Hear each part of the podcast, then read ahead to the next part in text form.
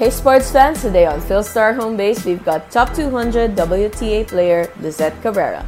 Born to Filipino parents in Townsville, Australia, she currently represents Down Under in the WTA Tour, but always makes sure to wear her Filipino heritage with pride. Join us as we talk to her about her tennis journey and the importance of having a life outside of her sport. The 23 year old also shares about her dreams and what she can do to grow the sport in the Philippines. Join us only here on Philstar Home Base.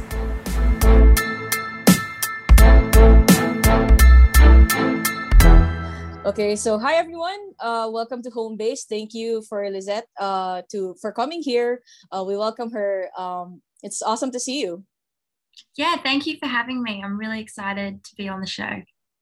Yeah, so Lizette, um, I think we have a little bit of you know catching up to do because last we've heard you know you were injured you posted on your social media and you know how have you been uh, holding up until right now? Yeah i've been good. Um, it has been a few tough weeks with being injured um, but i've still been able to do lots of fitness and kind of keep on track so that's been really nice. Um, but i just started hitting again last week um, mm-hmm. and i'm super excited because i'm planning to go play french open and I'll be leaving for that in like two weeks. So yeah, it's really exciting to be back on court and not be injured and just having to do rehab in the gym. Yeah. Um, can you give us a little more details on what happened to you and you know what's your timetable? Yeah, so I've always had a little bit um, with my sort of elbow and mm-hmm. I've had a um, few niggles with it. And yeah, just over the summer, it kind of got progressively worse.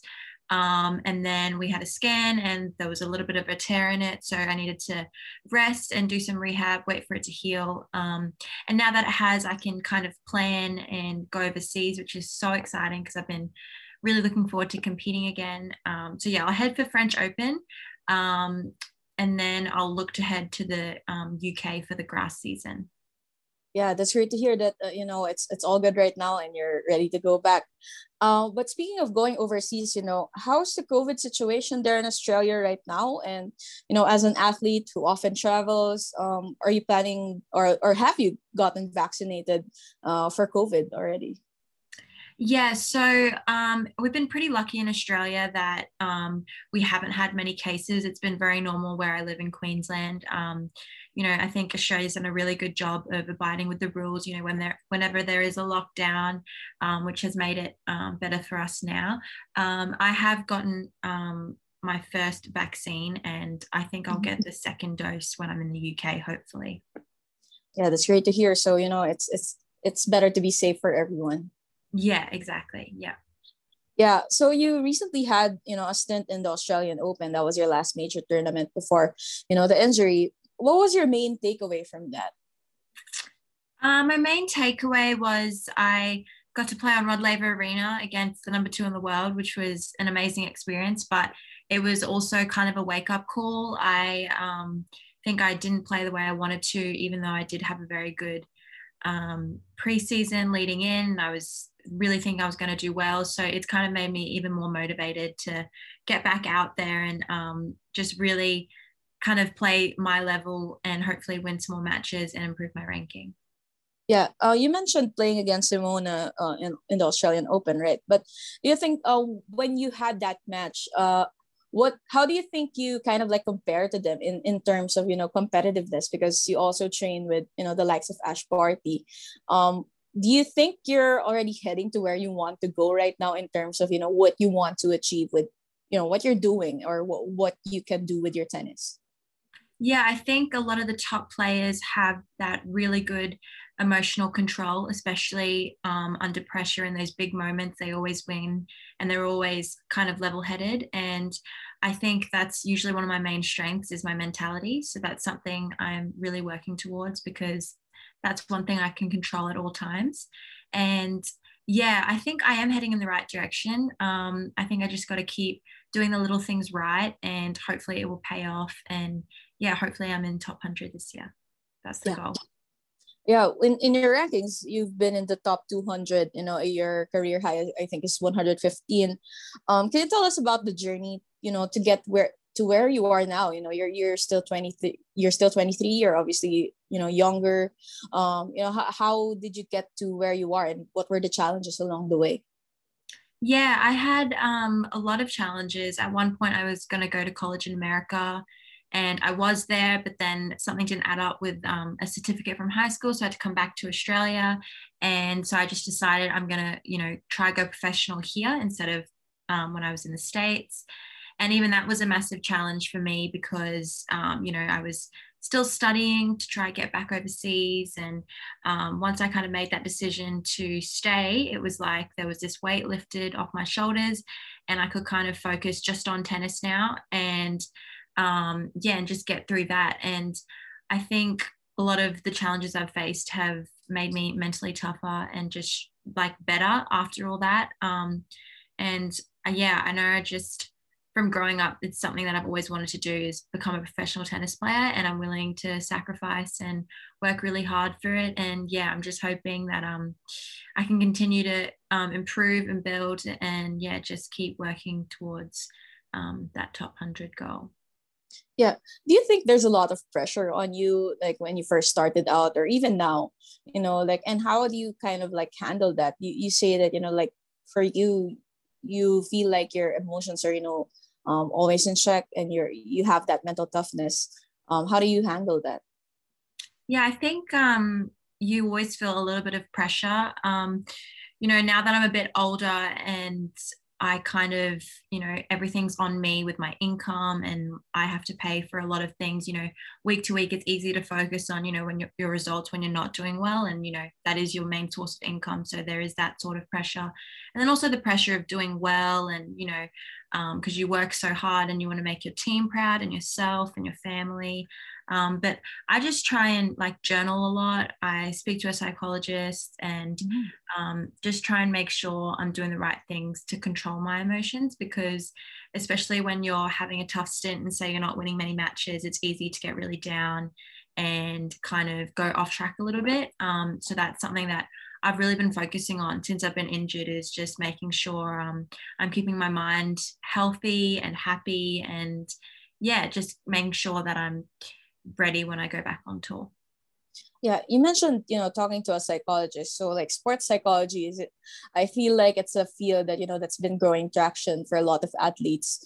Uh, personally for you, you know, what do you think does it do to help you especially on the court like how does it translate to you know real life results in you know what you're doing yeah i think um a sports psychologist is a really good avenue for any athlete. Um, I think it's a good way to really um, dig deep and kind of go through things that you might not speak about with other people. Um, and also find out what works for you. You know, um, it works for me and it might not work for everyone. Mm-hmm. Um, but I know that when I have something that I'm worried about or under stress, it's good to talk about it with a professional and we kind of go through routines that will help me get through it and um, it's also a way of just you know not focusing too much on like tennis as well like kind of mm-hmm. in a way that like you're focusing on your mind as well as as the tennis because if you don't train your mind you can't perform kind of under the pressure and in those big moments so that's one thing um, I really want to do better during Oz Open and yeah I'm hoping when those bigger moments come this year that I feel more ready and yeah. All right. So, you know, before we move on to the next few questions, I have, you know, a short segment for you. So it's called Fastball. I'll be asking you, you know, a, few short questions. Um, no pressure, you know, just it's just like simple uh, questions, like maybe one or two words or one or two sentences. Um, so yeah, um, are you ready? Yeah, I'm ready. All right. So what's your favorite pregame meal? Love pasta or rice. nice. What's your hype song for training or when you go to a match? I love Drake. Anything he'll get me hyped up. yeah. Uh, what's your favorite surface to play on? Grass. Mm-hmm. Uh, what's your go-to shot on the court? Love my backhand line. yeah. What's your favorite pastime? You know, outside of tennis. Favorite pastime. Um, I don't know, just all moments I get to spend with my family and friends. Yeah, yeah. I'd say that. What's your favorite Filipino food? Oh, that's a hard one. Um, Either Pansit or Sinigang. Yeah. And finally, who's your tennis goat? Serena Williams. yeah. That's great. So, you know, that's it's easy, you know. you did great. Thank you. Yeah so the next few questions you know we're, we're going to go about your filipino heritage because you know obviously a lot of filipino fans want to know more about you and you know how how you're integrated into the culture. Um so yeah speaking of the culture um you were born in australia but you know how does your family you know kind of keep that filipino culture you know going on in your everyday life? Yeah, well, um, my mom is an amazing cook, and um, also my grand grandparents are too. And I've learned lots of recipes also from my dad. And um, we always eat Filipino food at home. And um, I think that's a way of kind of keeping that um, Filipino heritage um, there, even when I am in Australia. And also, like, I, um, mum has a lot of Filipino friends in Australia. So I am around a lot of Filipinos. Um, so I am kind of engaging and hearing Tagalog a lot and yeah, I still feel like very connected. Um, and I definitely love learning about the Philippines. And I always ask mom lots of questions on how she grew up and kind of like schooling and university over in the Philippines and how it's different in Australia. And yeah, so that's how I kind of keep it in my day to day life.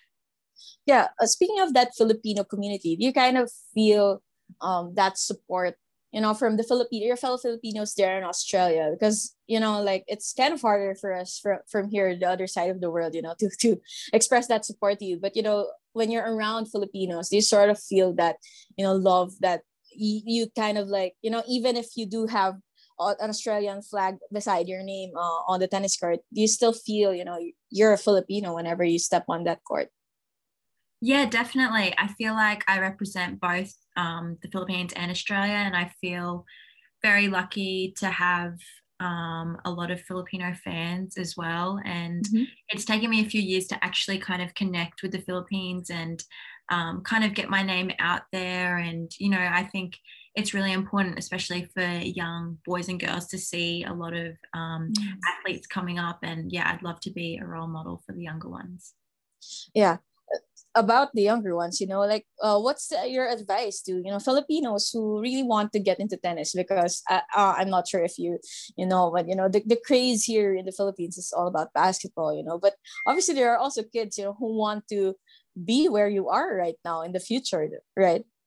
Yeah for sure. I think um if you love it and you enjoy it, I think it's so easy. You can just, you know, pick up a racket and a ball and hit against the wall if you don't have anyone to hit with. Um, you know, that's how a lot of us started. I started by hitting against the wall, and it's just good fun. And I think it also builds community. You know, if you go to your local tennis club, um, you'll meet a lot of good people and you'll make friendships out of it. And, you know, if you really enjoy it and you're passionate about it, you could, you know, make a career out of it like me. And um, you never know. I think tennis brings a lot of opportunities. And I'm so grateful that it's my job because it, it doesn't feel like a job. Um, it's my passion. And yeah, I think um, it's so easy to start and even if you're just doing it socially yeah it, it's so much fun and it's a good way to um, keep fit as well. yeah. I think we've heard from you from the last time, you know, we interviewed you uh, with Philippine media that you were in the Philippines um, before, you know, once. Um, do you plan on visiting real soon? And, you know, what do you want to do here in terms of tennis?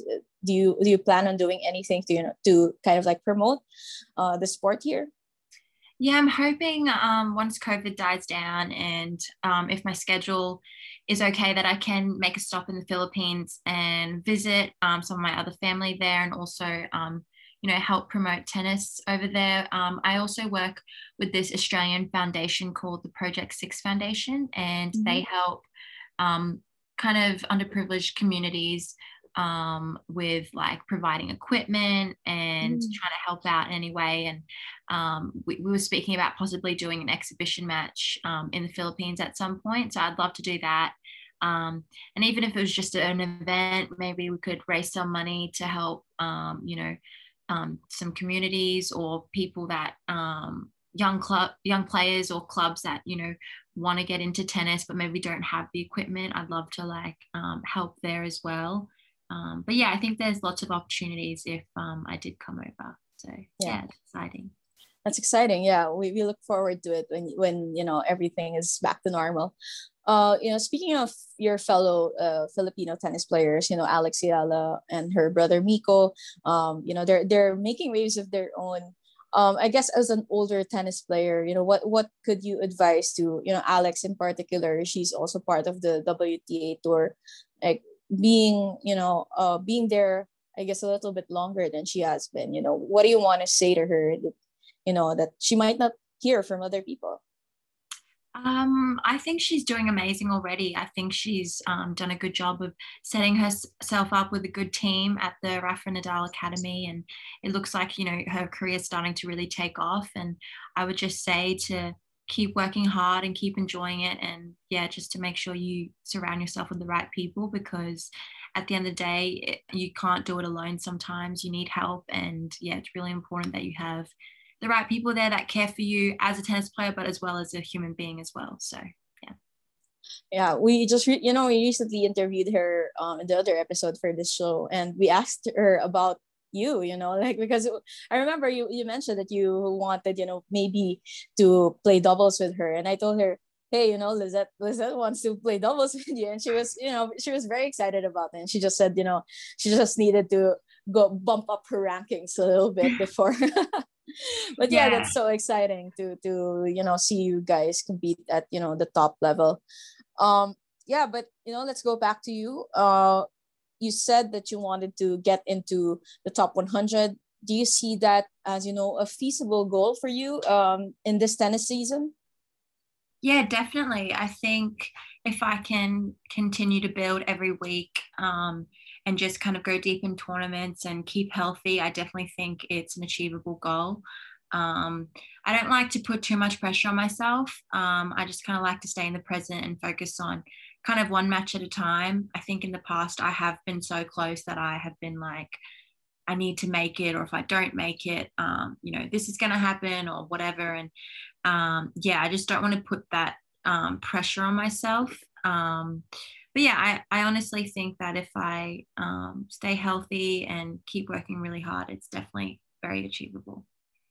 Yeah, I know you're you're you're young and you're you know you're you may be at the peak of your career right now, but you know let's go to into some maybe your future plans. Like maybe after tennis, do you see yourself maybe going into a coaching job, or what do you see yourself? You know, uh, out when when you finish that uh, career as a player.